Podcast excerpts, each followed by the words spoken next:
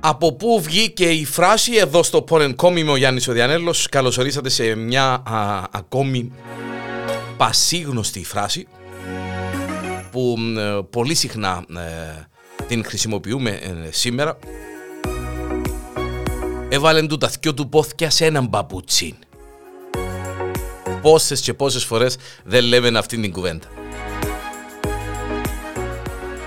μια κουβέντα που την ε, λέμε όταν υποχρεώνουμε κάποιον να συμμορφωθεί με μια κατάσταση, ε, ελέγχουμε τον, ε, κάνουμε τον, ξέρω εγώ, ό,τι θέλουμε, ε, αν μπορούμε να χρησιμοποιήσουμε αυτή την, ε, την έκφραση. Είναι μια έκφραση η οποία τις ρίζες της τις έχει στην εποχή του Βυζαντίου.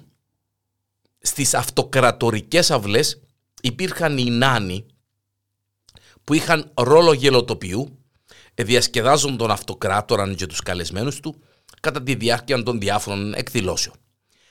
Οι νάνοι αυτοί, οι τζουτζέδες, έτσι ονομάζονταν, ήταν ε, σχεδόν παντοδύναμοι και είχαν τη δυνατότητα είτε να καταδικάσουν κάποιο σε θάνατον, είτε να τον ανεβάσουν στα πιο ψηλά αξιώματα.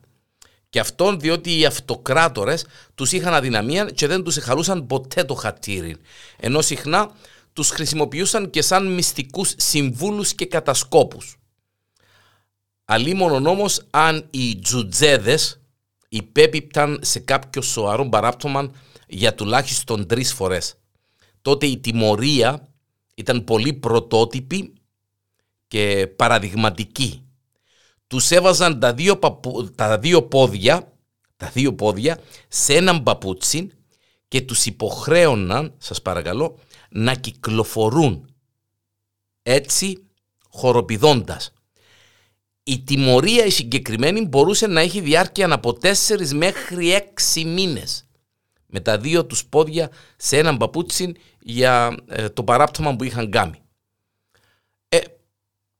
αρκετές φορές, αν όχι τις περισσότερες, ο Τζουτζές, ε, ο Νάνος δηλαδή, μην αντέχοντας πλέον να κυκλοφορεί με αυτόν τον τρόπο, έπεφτεν στα πόδια του αυτοκράτορα και ζητούσαν ε, συγχώρεση.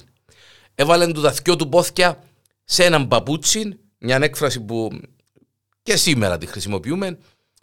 Μάθαμε εδώ στο Porn.com ε, από πού βγήκε αυτή η πασίγνωστη σε όλους μας φράση.